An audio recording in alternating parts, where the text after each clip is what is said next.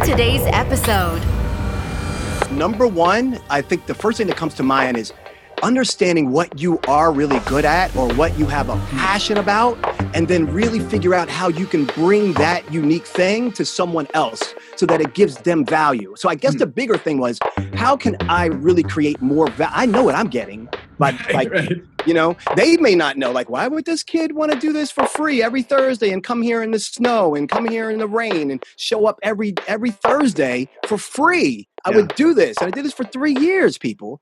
Like, I was still had a day job, but I did this for three years strategically because I wanted to get to a bigger thing.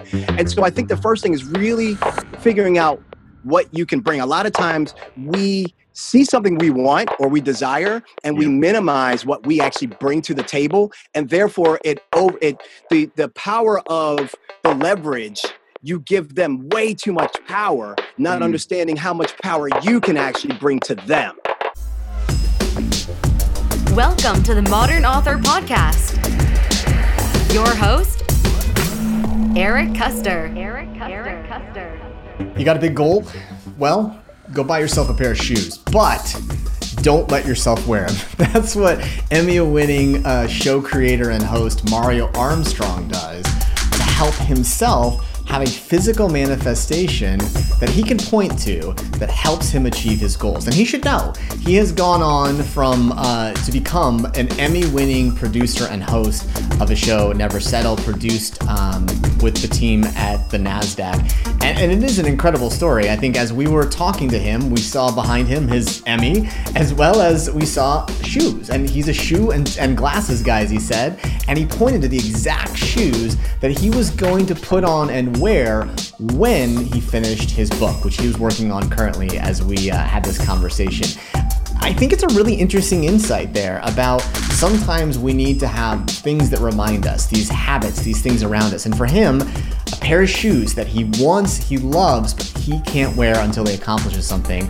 That was the way that he sets goals and creates physical manifestation. So, what is that for you? Is it shoes? Is it glasses? Is it a ring? Is it a watch? Is it a new phone? Buy it, put it somewhere you can see it as a reminder. You'll get that. But when you finish what you're doing here. Uh, I think Mario is an incredible resource and someone who I've been so fortunate to sort of see the way he impacts others. His show Never Settle is something that really has impacted others. And we hear a little bit about the start of it. It was renting space in a startup, it was rolling out his red carpet, calling up friends.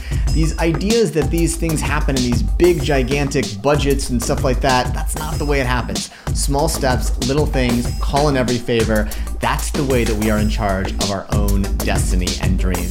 We talk a little bit too about Mario's work of just getting your foot in the door and how, for him, that began uh, with a small radio station that he was able to just get his foot in the door on during lunch hours in between his day job and doing that work over time, putting in the reps, getting better at it, ultimately led him to success that he has today.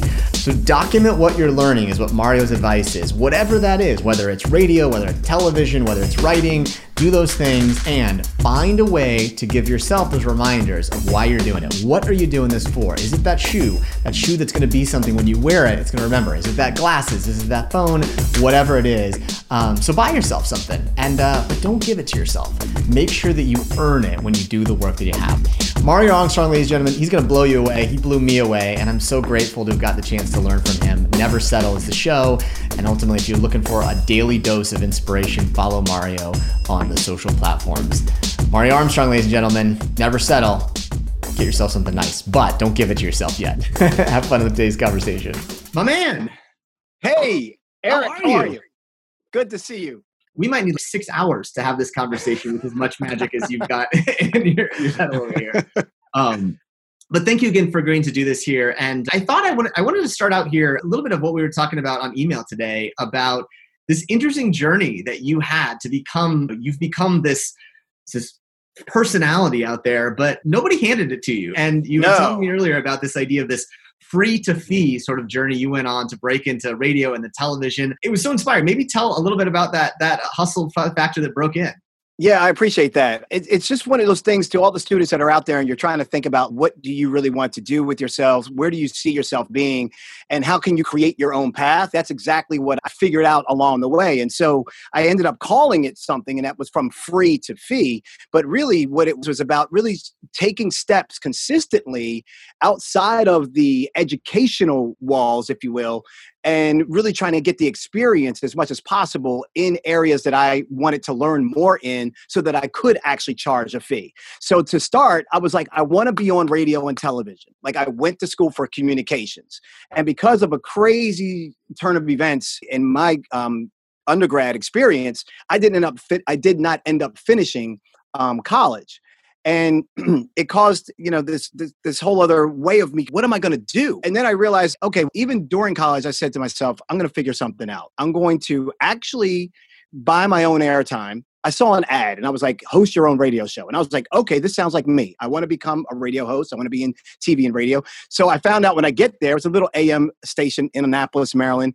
Shout out to anybody from Annapolis. But you could hear this, you could throw a rock probably down the street. That's probably as far as you could hear the city. and, but it's all about where you start, right? This was like a little studio that, let me paint the picture. This was like in a house that was like converted into a studio that had a dish in the backyard type of thing. And I ended up having to buy the 30 minutes of airtime. And the only airtime they could give me was 1230 in the afternoon on a Thursday. Fortunately, my job at the time was only 15 minutes away. So on Thursdays, I would break out at lunch hour eat my lunch in the car, go do this half hour show live. I'd get there five minutes before airtime, do the show. Mind you, I had no experience doing a radio show whatsoever, right? Like, you just have to try stuff and understand, like, you don't fail when you try. You actually learn when you try. And so I would do this show and then drive back to the to the uh, office and like sneak in through the back door to hopefully not be seen because I was always like 10 minutes late getting back to work. And that started the path. Once I did that, and once people were listening and calling in and it was like working, I said, How do I get to a bigger outlet? And so I then call around FM stations. But now, guess what? I have an AM demo yeah. that I can now give you. And they're like, Oh, he's already doing this.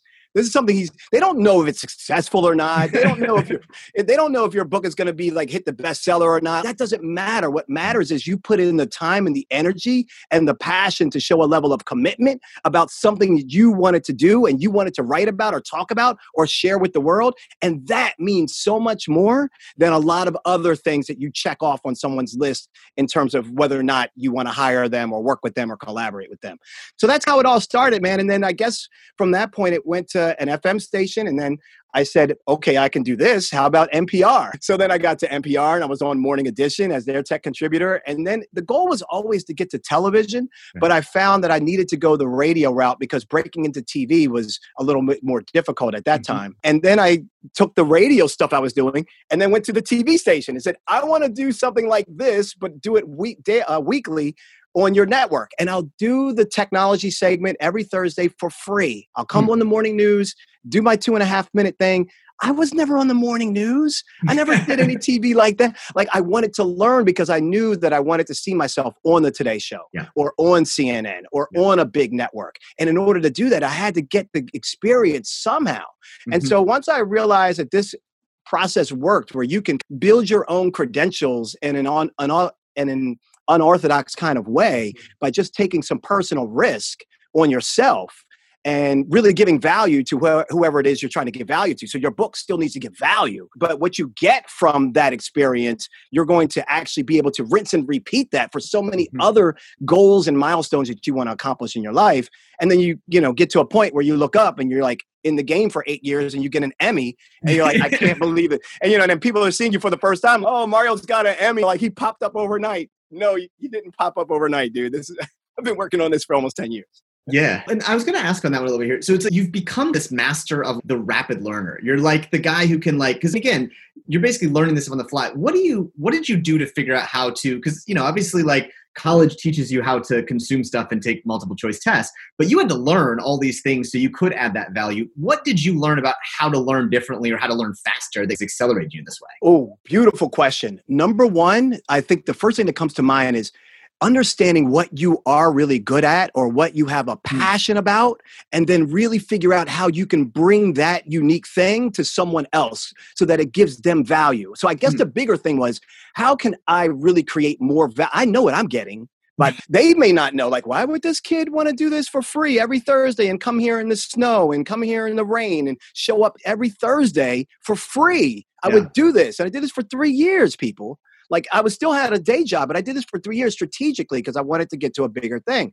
And so I think the first thing is really figuring out what you can bring. A lot of times we see something we want or we desire and we Yeah. minimize what we actually bring to the table and therefore it over it the the power of the leverage you give them way too much power not Mm. understanding how much power you can actually bring to them Mhm. and so I think really understanding that is important. And then being a really good human being, like being nice to people. Like I would show up every Thursday and bring the crew Dunkin' Donuts. Hmm. So I'm not only not getting paid, I'm now spending money. and I didn't do it like as some false trick to try to become friends. I did it because the crew's there. I was Right. being appreciative that I was on the air. And so it was just a thing of being a nice human, asking a lot of questions, Mhm. and then trying to find someone on the inside that could be a mentor. Once you Mhm. get in, and you've gotten in, now it's your job to try to figure out a personality or two that you could say, I really respect what you do. Can you help me?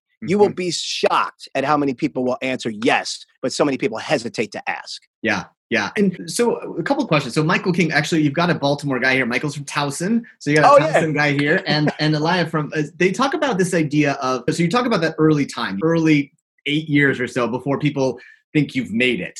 And there aren't. It's not a straight line by any means. None of us have a straight line for sure. So Yeah. how did you give yourself the the sort of the, the resilience and to move through setbacks? Because it's not easy when someone's in that three year, that eight year, that ten year grind to keep going when you get punched in the mouth, right? Like, how did you push through those times of when it's three years and nobody's picking up the phone yet?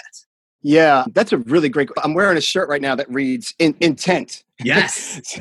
so part of it is really being clear as to what your intent is. What do you really want to accomplish? And are you committed to wanting to accomplish that? Because it isn't a straight line. And so here's what I think that I did unknowingly at first, but Mhm. now that I've been able to really try to pull back the layers and unpack it, it's now a part of the strategy. And that is really understand, I call it dream far but focus near. So Hmm. it's really understanding what you really see for yourself in the biggest picture possible. Normally, that big picture overwhelms you enough that you don't know where to begin. yes. And so, therefore, what you need to do is reverse engineer that goal or that destination by really making the smallest steps possible. So, the Hmm. way that you beat resilience or the way that you beat the times when you're knocked down or people are saying no is that you constantly are taking very small steps towards the bigger picture. Mhm. And if you have an opportunity where you can work on a project or intern for someone or work, or put in some hours for free for somebody, even if it's just a couple hours a week, make try your best to make sure it's in the industry of the area you want to go into. Hmm. And because what you're trying to do is align everything that you're doing, even on the small steps, with what the bigger picture is. And so mm-hmm. it may look like you're jumping to the left or jumping to the right, but no, it's what are you acquiring a different skill right. at this particular industry that doesn't that industry may not make sense to you but the skill that you're getting is going to make sense to bringing it back to where your vision is I heard I, there was someone asked me a similar question before, and I talked about too many of us think that we have what's called escalator careers. You get on the right escalator, it's going to take you there. But I think that what you great. talk about here, what I like the way you're talking about, I call, I said we need to have video game careers, and that is like you're Mario, and you got to like not this Mario, but the Mario, uh, Yeah. Mario Brothers, yeah, grab some And you gotta be able coins to jump, and around. move around, take things down the hole and stuff like that. But but it is, I think, to your point about intent. It's a lot more of an empowered career today. You meet a lot of people who want to break into television today. What do you see that a lot of them do? Like that maybe on the negative side that they expect the escalator to take them there versus the Mario Brothers version or the Mario Armstrong version here a picking up controller. showing me on paper what they've accomplished that's not going to do it and today i'm talking to my son everybody. I'm like, Christopher, your Instagram channel is your resume. It's not just for you to like horse, like, fine, then come up with a different avatar to horse around with your friends. But like mm-hmm. Christopher Armstrong on Instagram, you better be mm-hmm. showing that you're a, a composer, that you write for, that you want to be a film, a writer for film. And mm-hmm. so, so, let me see you playing your saxophone. Let me see you doing the key- keyboards. Everything is about showing what you can do mm-hmm. because what you, because there's no excuse now to create. Right you, you used to need to be able to have access to get to something in order to prove that you could create something. Oh, I just need to get in the door. Now you don't. But we are locking ourselves out of opportunities because we still think that's the case. So for me, it's I need to see. Uh, the first question I say is, "Can you show me what you've done?" Yeah. Like, can do you? Okay, so you want to build website? Okay, what websites have you built? yeah, yeah. You know, uh, seriously, ask someone for free to do it. And so they'll say, Mario, I don't, I'm not on a news channel yet. So what? Did you go shoot a story about that community issue that you're really super ecstatic about, or you're mm-hmm. very energized about? Did you go and do a story on that and just put it on your own feed? Show me something of your passion we yep. don't want perfect. Right. We just want to see that you actually care about something enough that you've actually created something on your own without anyone asking you to do it.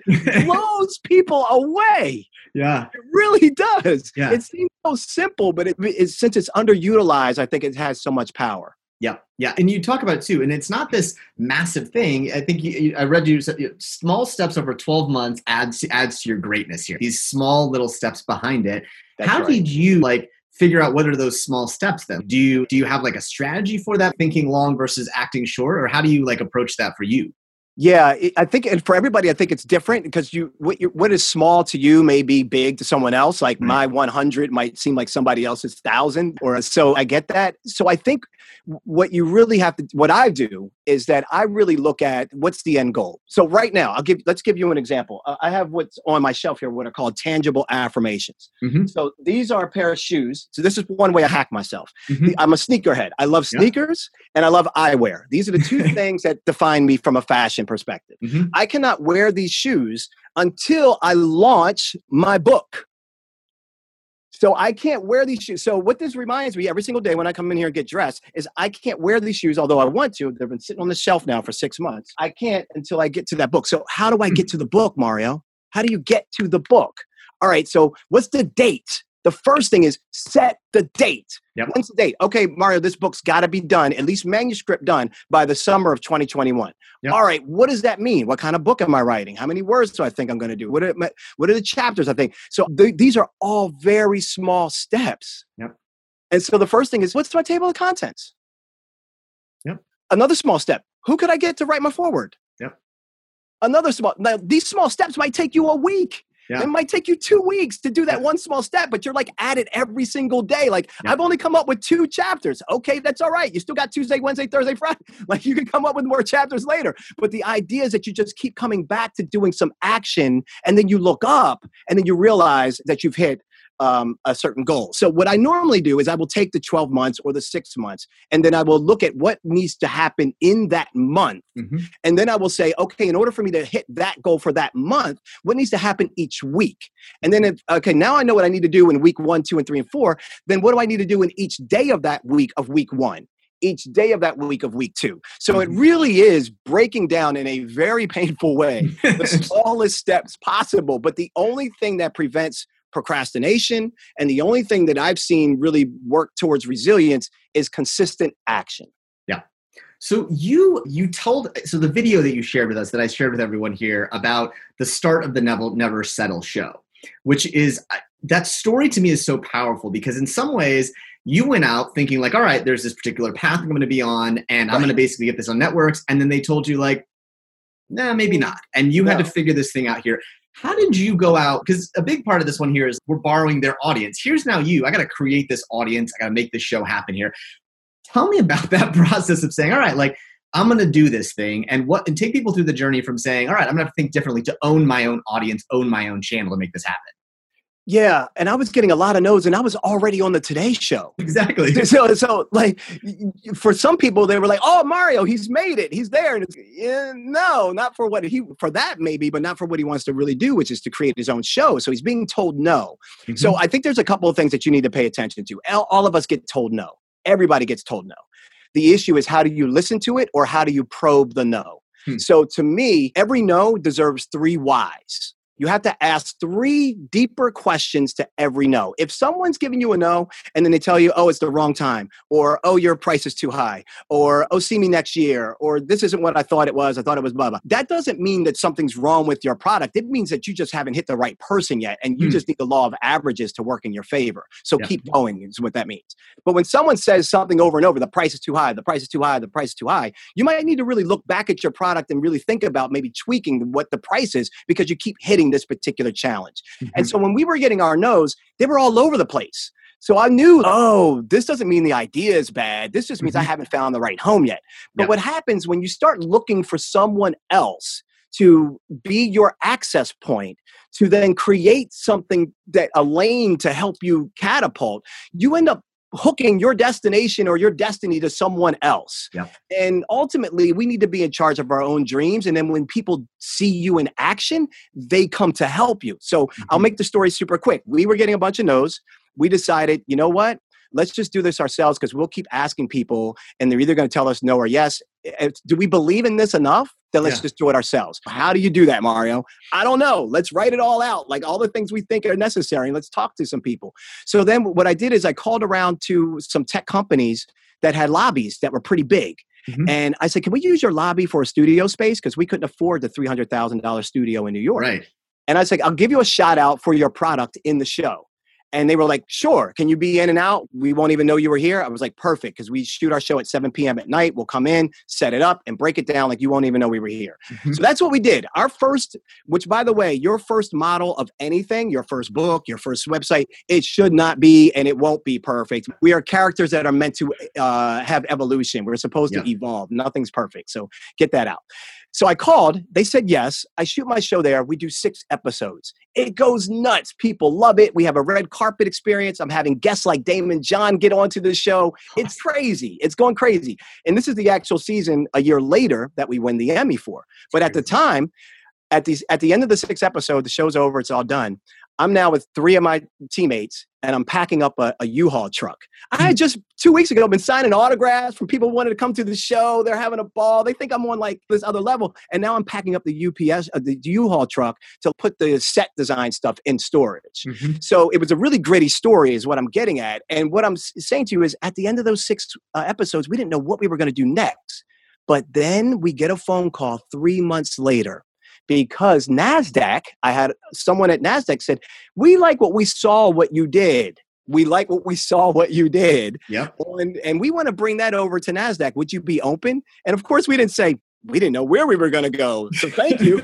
we just said, Yeah, that sounds like a good idea. Let me talk to my team. Oh my God, can you believe? Times Square, New York City, in the mecca of it all at NASDAQ. This is crazy.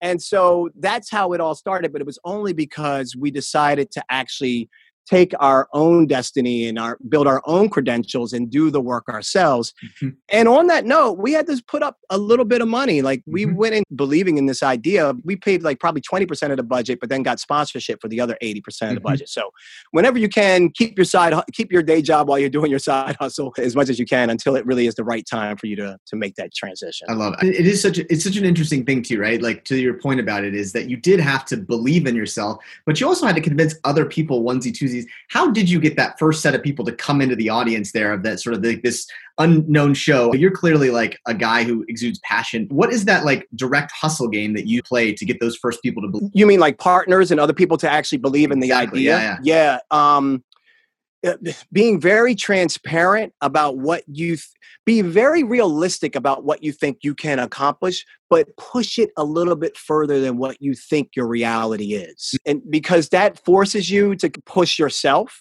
and not come up with like comfortable goals. Yeah. and that sound too easy. You want to make and then the other thing is how can you make something a win for somebody else? I think this is probably something that i overlooked but that was natural to me is how do I do a show and, and I need videographers, I need staff, I need a producer, I need writers, I need people on that team, and I can't pay them a New, New York rate. So what was I going to do? Then, okay, what do most people that like to produce like to do? They like to have their ideas be heard. They like to, so I'm not going to them saying everything is baked. Here's the document. Follow this to the T, and that's how you work for me. Who wants to work for that? Especially when you're asking, especially when you're saying and at a discount. So you have to really want to listen to people and want to create something that benefits them. Mm. So I I would say to the team, I said, look, this is your show. It's not just Mario's show. And I would put mm-hmm. that over and over again and then mean it. Like take the input, allow people to express themselves, incorporate that where you could incorporate that, and really show people how they can get value by hitching themselves to your. So here's a question I ask people: What do which? So before I hire, I don't care about your skills. And the first thing I say is, what, what are you passionate about? What, what yeah. do you get excited about? What yeah, what, what moves you? What, where are you trying to go in your career right now? What's the most important skill or project or thing you could acquire for yourself right now? What would bring the most value to you in working for someone right now? Because I want to know where your head really is at. Because then what I want to do is, as, as a leader of the organization, I want to figure out how to make one of my projects actually fit something that is so high on your priority level that you see beyond the paycheck, beyond the transaction, why this is important to you and me taking the time to be empathetic enough to really say it's i need you to fill this hole. It's about understanding what hole i can fill for you with what right. i have available. Yeah. You've heard you know so there's a guy so reid hoffman the founder of linkedin he always tells people he has this amazing question. He says uh, I want you to do a tour of duty with us for two years. What's the next job you want after this one at LinkedIn? Which is amazing, right? That's because a what great says question. Like, what skills can I teach you in these two years that will wow. make you valuable for the next one? And it takes an extreme amount of confidence. But also, what he said is that people now don't leave. Now they don't because they know that like they're going to keep pushing me to grow and no one else is going to push me in that way, which is exactly what you said there is you're always getting trained and building skills for the next job. So who's going to train you better than where you're working right now? Yeah, no, that's a really great point. And I think for those of you that may be more timid, oh man, Mario's got so much energy, he can really talk and all that stuff. For those of you who feel more timid, I think it's not about the energy that I exude it that has something to do with it but you can get energy from people that know what they're talking about without yeah. all the rah rah in yeah. fact in some cases the rah rah can make you look almost too salesy hmm, almost almost yeah. almost yeah i don't know if that guy's really is on really is down to earth or if he's on cloud nine with this idea he talks a big game type of thing what really is important is that you understand why you are passionate about the thing you're passionate about yes that to me supersedes everything because then your energy is natural. Don't try to talk the way you think they want you to talk. Don't try to present the way you think they want you to present. Be authentically you because when you are, it makes it so much easier for you to just naturally be passionate mm-hmm. about what it is even without all the crazy excitement and the bells and whistles. People don't need that. What they need to really feel is the sincerity. I say right now, vulnerability is the new currency. Yeah. And so what I'm asking you to do is get more vulnerable with maybe being uncomfortable talking on video. Okay, then why not turn off the video and send it as an audio pitch? Mm-hmm. You don't have to be on video. Yeah. you know, but it would be great for me to hear it in your voice as opposed to hearing it in your email. So I would do tactics like that to try to get people to hear what it is I'm I'm trying to get them to be a part of as opposed to reading about what it is I'm trying to be a part of yeah. have them be a part. It's awesome. So you've been super great for your time. I got one more question, then we're going to do our little group photo here because I again, okay. I, you've been uh, so great. And just so you know too, like the group of students here, we do something fun where they're going to send you their books when they're done, all the books that you've inspired. So we got. Are you kidding me? You're going to be getting a I got ton a whole of books. Shelf. I got a whole. I'm ready. I'm ready. Exactly. I'm ready for it. You're gonna, you're gonna, you're gonna need to fill some more shelves here. We might have to move some sneakers down if we're not careful here, dude. I just, you know, it's so amazing what you're doing for these students. Students, you may, some of you that are on the fence about what Eric's methods are. I don't know Eric. I've just met him, but the just research, met. just met, but the research that I did on Eric and the research that I did on what he's doing and watching that video about how he's talking about what he's trying to do to help you move the meter for yourself family, you guys have to understand something. This is mind blowing to me because this is exactly what I did 10 years ago and it's changed my life. And if you can accelerate what I did in 10 by taking this course, and whether or not it happens in the first three months, six months, or three years, the point is this process is absolutely going to change your life. And it's proof because I just also got a book from a friend. I'm sorry, I'm going off on a tangent, but I just no, feel, I feel compelled to share this. I just got a book from a friend, right? And it's called uh, "We Wear Kicks to Work." and these are it's when pop culture meets leadership and education. So these two guys are about leadership and education and how education needs to change but they love wearing kicks whether they're in suits or not. They're like wear kicks. And they found that was like the thing that connects them to students when they could start talking about air jordans and different shoes that are coming out. And and, and other educators were like I, I don't get why you're doing that blah blah. He wrote a book. The book is literally 101 pages 101 pages. Yep. I am so in that. I'm so into this book.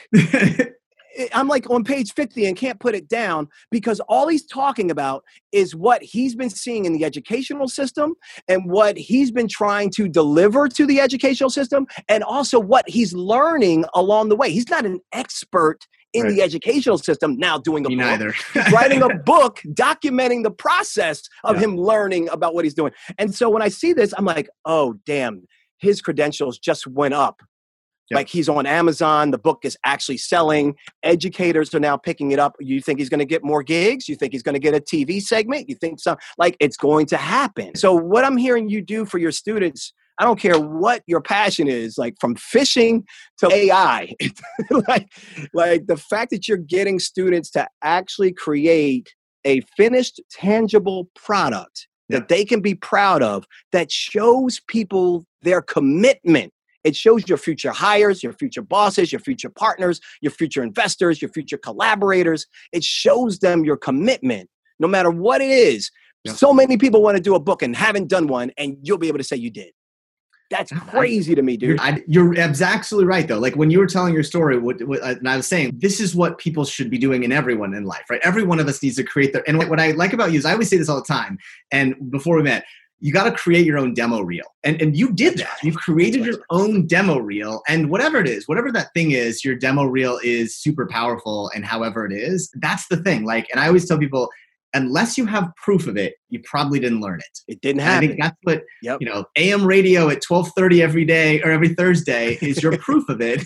like today, it builds, it compounds in yeah. so many ways. It's so true. It's so true. Don't just believe in yourself. Find supportive people reach out to me on Instagram. If, if, any of you that are in this class, this is what I do, just because this is what I do and what I love to do. So if any of you are in this class and you need someone else to be a support system or uh, outside of Eric and any of the other advisors, like I, I may go a little bit extra in how I offer myself up because unfortunately, only a small percentage always come through. Yeah. So this is also a challenge to see how many of you all, there's what, 58 participants in here. Yeah. My guess is that five to six people will actually hit me up. But on Instagram, I mentor all the time in the DM. So if you yep. follow me on at Mario Armstrong, if you ask me any questions, I will actually reply. Give me a day or two, but I will actually reply. Mm. And it may be by voice, it may be by video, maybe by text. But if you're stuck on something or just need some other encouragement, because that's the thing, Eric, like you you know to, to, hold yourself accountable is tough in and of itself. Agree. and then you do it under social injustice you do it under covid you do it under you know job loss you do it under all this other conflict that happens around us but it affects us you start to really need an accountability partner. So please whether that's me or someone else that you can uh, identify with and meet with once a week to say hey how are you coming how are you going? What did you win? I do what's called a three wins exercise every single Sunday with my family and friends. I'll get on the phone or I'll hop on Zoom every Sunday. And I'm like, what did you win at this week? And they don't need to be, I won an Emmy. It can just be I got five pages done in my book, or yep. I actually figured out what it is I think I'm going to work on, or I got this email response that I was that I didn't think was going to happen, or I had this great call with a friend that I haven't talked to in a while. Like you just need to remind yourself about the wins that you're having because we have them, but we're so wired to know what we didn't win at mm-hmm. that we beat ourselves down, and then the yep. inner critic really starts to work at us, and that yep. self doubt starts to kick in. So you got to have these systems. See, I'm getting into the neuroscience of it all, but you got to get into systems that support you. And whatever Eric's sharing with you, I can already tell he's p- giving you people, tactics, advice, and topics and things to help support you. But if I can be of any support outside of the classroom, please don't you know hesitate to reach out to me. Oh. We have time for questions from the students or no? Absolutely. Does anyone want to drop a question in, or have a question here? As long as you're game to hang out, we'll hang out. Man, are you kidding me? This is like what it's all about. All like about. I, like, Mara, how are you? My name is Medina. It looks like Modinat, but it's pronounced Medina.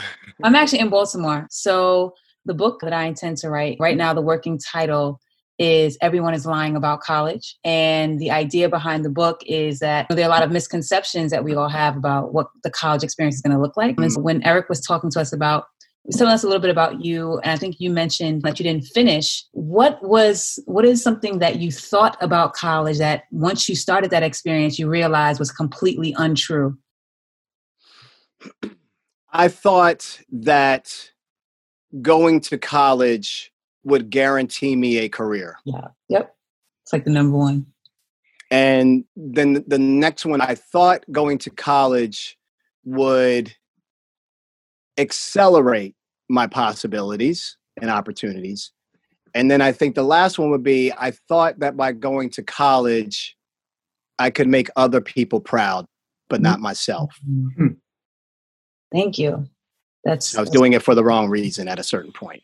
that is extremely helpful thank you You're welcome. Great question. I can't read to read that book. That sounds really empowering. i'll autograph it just for you yes, please. I like Hey. the way you're thinking already. Autographing. Yes, I like that. I love it. I Who got one has a question here? Aaron Brooks. All Aaron right, Brooks. let's hear it. Hey Mario, how are you? Good to Hey, very good to meet you. I just uh, sent you a LinkedIn connection. Um, Okay, well, I'll look for that. Thank you. Yeah, I was in, I was inspired to do that. I'm writing a book about sincerity. Sincerity, the roadmap to living your best personal and professional life. And um, man, thank you. As I, I just want to thank you sincerely for what you've had to say because I really, it seems to me like very little of what you have accomplished would have been possible without sincerity and authenticity and trust and all the things that that I think are just i- i- imperative. I'm wondering if there's any particular stories that you might tell where without that sincerity and passion, those things would just not have been able to happen for you. And, that might be difficult for you just given that I know that it just comes from within your heart and your soul. And but um, wondering if there's anything that might jump to mind. Yeah, Aaron, great question, great topic. It's a word much like empathy that's like being that's lost. So I love this word sincerity because really what you're asking people to do is dig deeper into themselves in order to really get to the truth. And then because you can try to you can try you can sugarcoat your pitch or your proposal or your idea, but people will always get the truth out of you whether it's from your nonverbal communication or some other way. So sincerity is more than just saying it, right? It's like the moves you make, the thing, the character that you are, the person you're developing. And so it's like integrity over income. And so I just think that uh, every project that I did, I was sincere in that moment about what it was I was trying to accomplish. The only thing I would probably, I think, being honest, that I had to work on was selfishness. I had to work on trying not to be as uh, I, I started off things selfishly. Like i thought that i was the one that could have to be make that make it happen. I thought that it was my idea and it had to go that way. And i learned early on that was like a recipe for self-destruction. But i just I, I don't all of my stories were sincere. So it is hard for me to figure out one that wasn't. The what i will say is sincerity the hardest thing about being sincere is that it hurts Mm. like to me sincerity actually be prepared for the hurt because you're looking for other people to respect and appreciate your sincerity. When you put yourself out there and you're sincere about it and people that you thought would be there to support or look out for you aren't it can do one of two things it can really let you know that they just don't understand what you're trying to accomplish and maybe they'll come back around or that you just need to move on and find a You different group but what most Your people start doing smaller. Yeah, But but it- what most people might start doing though is they start actually cheating themselves because they don't think that the sincere that they think that the sincerity is what's actually getting in the way of their success. So Hmm. now they want to try to shortcut sincerity and do it a different way that's not being truthful. And so that's the thing that I really get fearful about with people that um, haven't had success yet with being sincere. But I think we're at a place in our country and, in, and really in our culture where authenticity and transparency is becoming more comfortable. Like I'll go on IG Live and I'll say things, and I get, I still to this day will get a phone call from my dad. Why are you sharing about that loss that you had, like when you didn't win that contract? Why would you tell people that you didn't win that contract? And why are you getting teary eyed about why you didn't get into? And I'm like, Dad, it's not about me. and I get it, your generation or you may not, but vulnerability with sincerity actually matters. So I, I hope that wasn't too long of an answer, but I really love, that, you, I love you, the man, deepness of this book. Mario, man, I'll tell you, thank you. I hope you, if you have a little bit of time, I'd love to spend some because I'd love to dig into some of this with you. You are exactly this is why I'm doing this. You are why I'm writing this book. Dude, if I can be if I can be a part of the book or help or something, I'm in. So yes, I'll follow up on your LinkedIn. Done. Done. Uh, Thank you, Eric, for putting this together. You, you are bet. Mars is so you get gracious. better and better every time, man. uh, we'll tell Jason Maiden that one. I don't know, Mario. It's gonna raise the bar here, I guess. Here, Mike Yeah. King from Towson here. Yeah. Towson. Hey, Mike, what's up? You, you got a question? Hey, what's up? What's up, Mario? Yeah, it's been a while, man, since the DJing at the parties and UMBC and Towson. I was going to say, yep, you probably, yep. Yeah, yep. And so I had a question for you, man. Uh, how Yes. do you deal with setbacks? The setbacks are tough. The setbacks, I just had one the other day where something that I was really banking on that I was going to work on with Daymond John. And and I can say this because we're just he's comfortable with me saying it, but it's not going to work out the way I envisioned it. And it was a it was a pretty major setback because of the amount of time and energy that was already put into an idea that now has to get reworked. And it's not his fault, but it's just some changes in the structure. So we have to now come back at it again, and I have to try to figure out how to make it work under these new different parameters that he now has on him. And for me, it's a couple of tactics. And whatever works for you, lean into it. But for me, number one is not trying to blow past the emotion of actually dealing with the fact that you just felt you got kicked in the chest. Like actually feeling that you just got, it's okay. Man, I feel like I just got knocked down. Not in, in the whole hype of that's all right, just get back up. You can run right through it. No, you can't right now. Right now, you can't even begin to think past the fact that you still are, you got your chest caved in. And so owning up to that moment and just allowing that to be present so that you can feel that and just understand it. Then what I want you to do, when don't sit in this for months, don't sit in this for weeks. Like recognize the hit. But then what I want you to do is quickly think of any other time in your life when you got kicked in the chest. And there's been several. Any other time. And I want you to think about those the ones that you got kicked in the chest that you overcome. I don't care. Dude, I go back to a four when I was 14. When this stuff happens to me, I actually channel a moment when I was 14 years old playing in Pikesville Rec League, and I ended up hitting like this game-winning shot. And it- like at, at the buzzer and everything, and the team and the stands went crazy. And I just remember getting picked up, and I was 14.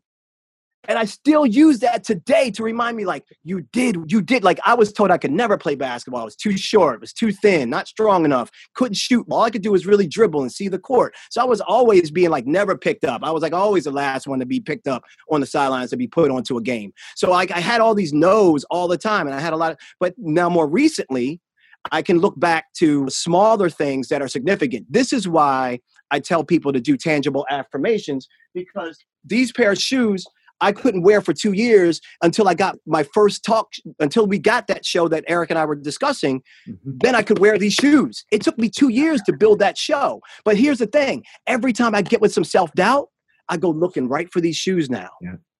Because I go, damn, I remember when everyone told us no and we couldn't do the show. And I got the shoes to prove it. So I now use these tangible affirmations as reminders of winning. So basically, all of that to say, however you want to make the hack work for you, the issue is mm-hmm. you really want to rechannel a moment in your life that you did overcome. And you really want to close your eyes and absorb that full moment, the emotion, the sense, who was there, what do you see? Like really embody that to try to shift your mindset. And the other thing you need, and look this up, it's called a pattern interrupt. And if you look it up on Google, pattern interrupt is basically completely interrupting whatever pattern you're dealing with at that moment. And it forces you to change the environment around you or within you. And so for me, it could be a motivational playlist that I'll play. That's a simple tactic. Sometimes that can get me out of it. When it gets really tough, I'll go and take a, especially in, in quarantine, in these kind of COVID times, I'll go and take a shower at two o'clock in the afternoon if my day is going bad and I'll change clothes. I'll like restart, I reboot the day. All right, all right. So the Yeah. point is you have some tools that you can do to choose to try to like you have a choice to whether you really want to sit in it and sulk in it or if you want to absorb it, understand it and then do something about it. There's so many different ways to make uh, progress. on it. You got, ti- you got time for one more, Mario, at least? One more? Yeah, and I'm sorry, I would love to answer more. I'm just I'm going too long-winded. I should make No, no, you're doing great. You're doing great. Jeff, I think Jeff Schaefer has got our, our next one here. You want to give us a question, Jeff? Certainly. Uh, thank Oh wait, you. I'm I told- sorry, Jeff. Hold on one second. I just saw Anna said I thought I was alone with the shower forced reset. Anna, we're, we're we're alike. The shower, the forced shower reset is genius to me. It completely works. I'm sorry. Go ahead. No problem. I just wanted to say thank you so much, Mario, for coming and uh, speaking with us. This has been so energizing and so refreshing. My book is called Black Excellence Journeys of Success.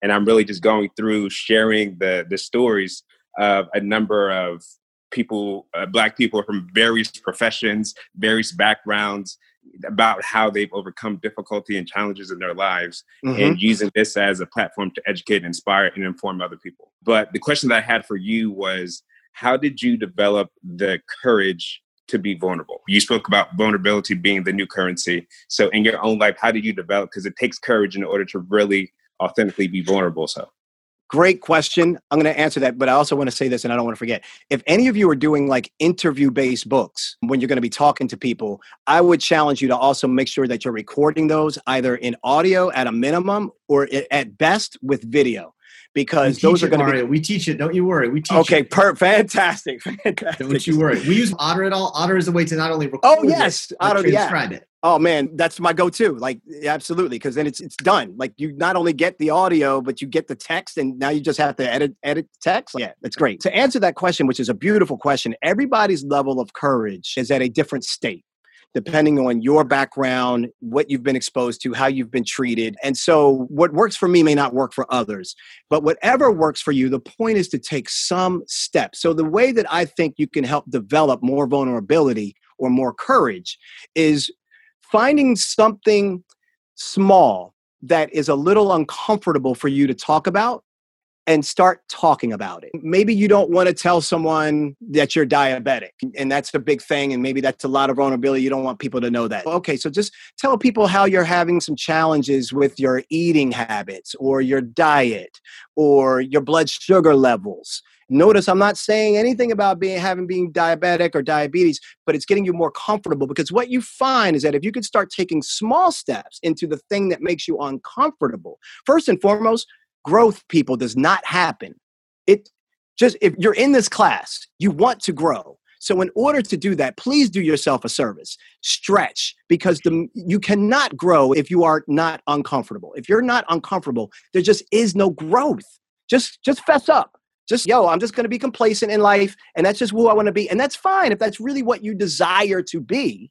But don't have ambitions and then not match it with actions and that requires courage and that requires trying and that requires risk. So, to answer the question, I would say talk about something very minuscule that makes you uncomfortable. It may be something you've been bullied about, maybe something that you were bullied on as a kid. And then once you start having that conversation, what you're going to find is that so many people start coming out of the woodwork saying, I had that same problem, or my cousin had that issue, or I got a brother that deals with the same thing. Here's what they found worked for them.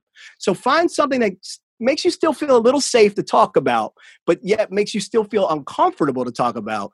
And you'll realize that people are more embracing than adversarial to you. And then you'll start to lean into it more. And I would try doing it with some friends and I would also try maybe going on like just going live maybe on Facebook or Instagram and just has anybody else had this kind of issue? Like you throw it out. Has anybody else dealing with this thing? So you throw it out to start a dialogue and a discussion. And you'll realize how many other people start jumping on that wagon with you, and it makes it easier.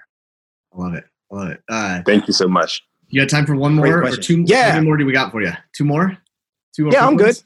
All right, Melissa. How about you, Melissa? Next, why don't you give us your uh, question here, Melissa?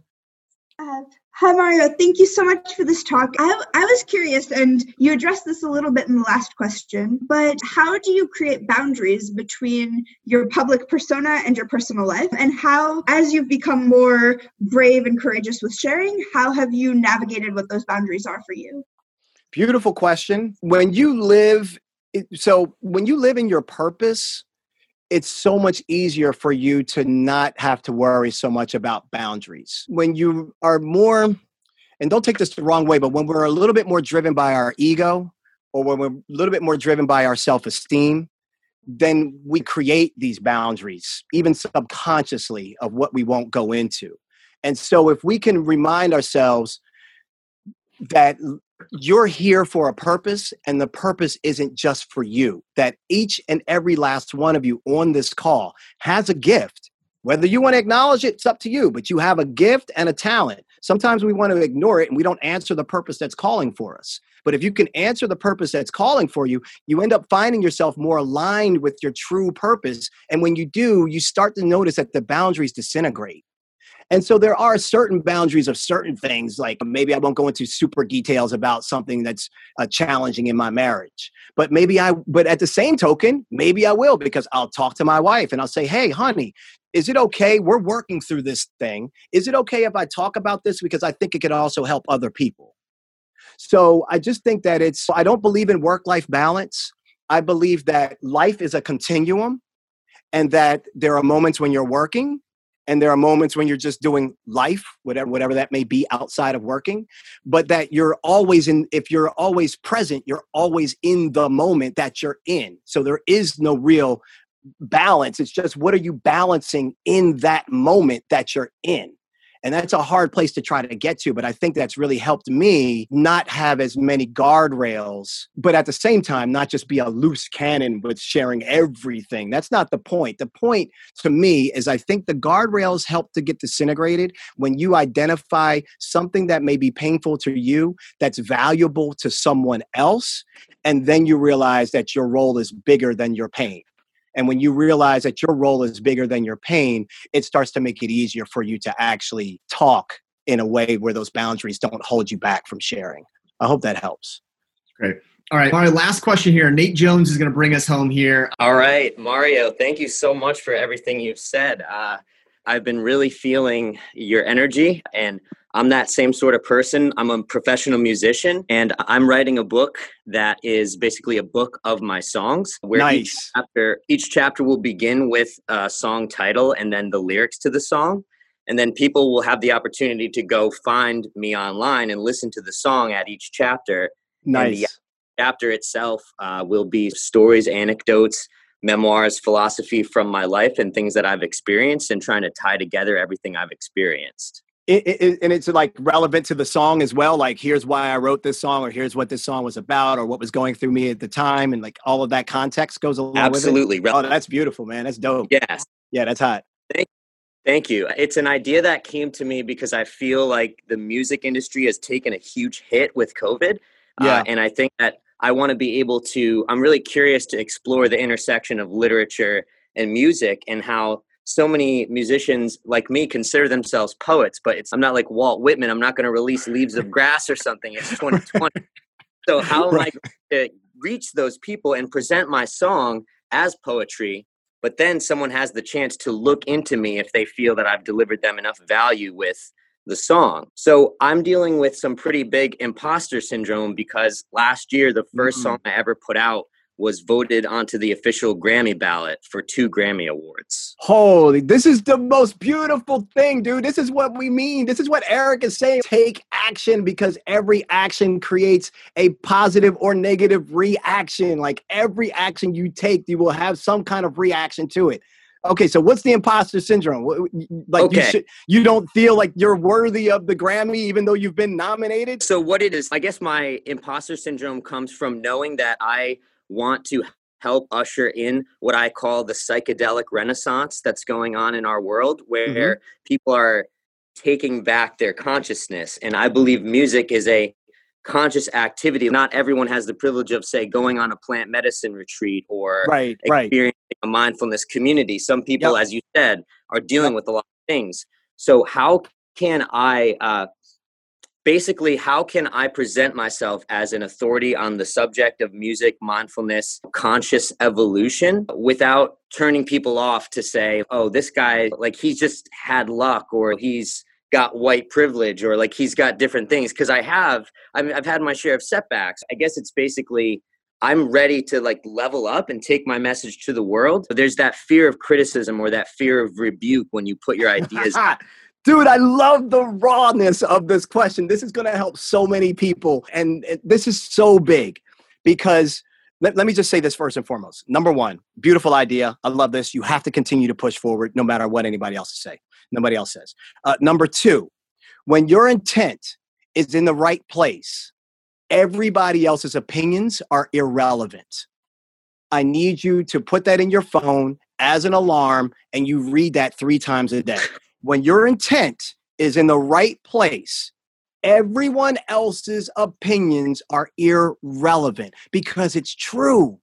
You're not, especially when you're trying to do something that is got this, it's not about how do I capitalize, although it's fine for capital and concern to be in the same bucket. Like you can be compassionate and still have currency. It's fine. But right. People, it's what you're so, wor- you're too worried about what other people, we are in a society where we are addicted to other people's validation. Mm-hmm. Which we, we have an addiction to validation. And it's and it, it takes different moments for us to break free of that. And what I want you to do is start really working on that by reminding yourself that you are coming at this from a really great place of positive intent and constantly coming back to your center, which is that why. And as long as you keep coming back to that, the people that are the voices and the noise and all that stuff doesn't matter because what you start doing is you start radiating energy that will bring you the people that need to come to you. And by the way, if you're doing something that's really powerful, you're going to have detractors that that don't agree and don't understand it, and then you're going to have a bunch of people that do agree and understand it. Your job isn't to try to convince the detractors, even though I know that's what we want. We want to try to reach, but and eventually you will, but you never will if you hook your validation onto them or you allow them to take you off of your mission and off your direction and off your path. So please just stay with good intent, like the sincerity that was brought up earlier. Stay with that authenticity. And then the only other thing that I would suggest for people in imposter syndrome is a lot of times you're trying to, you're dealing with the fact I don't, ha- I'm not an expert, so how can I talk on this? So then here's what you do. You, you don't try to be the expert. You, you document what you're doing as you're learning to become the expert. Okay. You understand the difference? The difference is instead of me trying to say, I know this will work for you because I have 20 right. years experience, 10 years experience, you can truthfully say, I really don't know, but here's what I'm studying. Here's what I'm finding out. Here's what I'm uncovering, and being a little bit more truthful in the documentation of your process as opposed to trying to convince someone that you have the process. Okay. So it. you're basically saying it. What you said reminds me of this author Jen Sincero. She's the author of the Badass series, and she wrote the, the book "You Are a Badass" while she was like still moving out of this shack, basically that she was living in, and it was about her growth rather than "Hey, I'm a life coach. Here's how you fix your life." It's That's exactly like, it that a chef that really wants to start to get classes and do other things and but they have no experience as a chef they haven't been in a restaurant before but they can cook their butt off at, and their family loves their recipes and all that stuff that chef just needs to turn on the camera and just start saying i'm trying out some recipes. This is what it should be. It's, it's just i'm trying. I'm growing. I'm developing. I'm learning I'm studying. These are the words that you say that tell people that you are committed to an area, but in, in, an area that you may not yet be an expert in. But because you're saying, I'm committed, I'm studying, I've researched, when you start doing that more evidence based documenting style with what you're doing, you get more credibility to follow you along the way because you're not just spitting stuff, you're actually also backing that up with some evidence. Absolutely. Thank you. My question um, to you, which is at this point, it'll probably be super brief, Mario, is do you have any ways that you remind yourself? I love that story from when you were 14 with the, the buzzer beater. Like, yeah. Do you have any ways that you, like, for me, like here, I'm in my studio right now. So over my recording unit, I have this picture of Abbey Road because I, I'm on the ballot with Paul McCartney. And yeah. so I, I use that to remind myself, like, hey, you were on the Grammy ballot with Paul McCartney. Like maybe you should take yourself more seriously. Do, do you have a way that you just shake out that imposter syndrome like that's really reliably works for you? That's a great hack. Visual visualization is usually the best thing for me. Really just visualizing a previous one or a previous accomplishment or something that was very challenging that i did overcome. And just doesn't matter if it's in the same field or not just something that reminds me that i was able to overcome a significant challenge in my life proves that I will over that, that I am in the spot that I'm supposed to be in at this point and that I will overcome any challenges I'm currently facing. Awesome. 80, look, 85%, who did the study? Cornell University did this study. 85% of the things that we worry about, 85% do not come true. 85%. So we spend a lot of times in our head, a lot of time in our heads and in our thoughts about things that won't even happen. For the 15% that it does come true, that their worst case scenario and by the way when we think about something not happening we go to the worst case scenario of it. We don't go to what's a small thing about it might not happen. We go straight to the cliff edge of what could possibly go wrong. Out of those 15% where they said it actually did come true 79% of them realized that they had enough resilience to get past it. 79% of the people that ended up having their worst thing manifest found out that they actually had the resilience to be able to get past it or hmm. that they learned an incredible lesson from it. So don't worry about others. Don't worry about what the validation. Worry about what you can do to bring you back. And to me, it sounds like you're super passionate about your story and about why you're doing it. And you're doing this for other musicians, and you're doing this for the culture, and you're doing this for mental health, and you're doing this for so many other reasons that you don't have the time to actually be selfish enough to actually give a damn about what somebody has to say about you. Nate. like you're just you're important but get me you're just not that important dude but you are you understand what i'm saying don't right. allow your ego to make you feel like you're so important that it actually matters what other people say constantly put yourself back into the importance of the work and the right. impact Purpose. that you want to have that's yeah. it my friend that's it cool It. thank you so much you are you you are the man. You should teach this class. Honestly, like I feel like uh, I feel like you're like I want to go. I got work to do now, my friend. Um, I want to team up with you. When I started doing research on what you were doing, Eric, I said, This is amazing what you've unlocked, my friend. You are really changing the trajectory. And the fact that you actually cared as a teacher and as a you know, a quasi teacher, like this isn't I'm, I'm not a teacher. I'm I'm telling this professor I'm gonna leave. And they're like, ah, you can't. And then you're like, but I'm not moving the meter. Like I got two entrepreneurs out of a whole semester that happened. Like this isn't doing anything.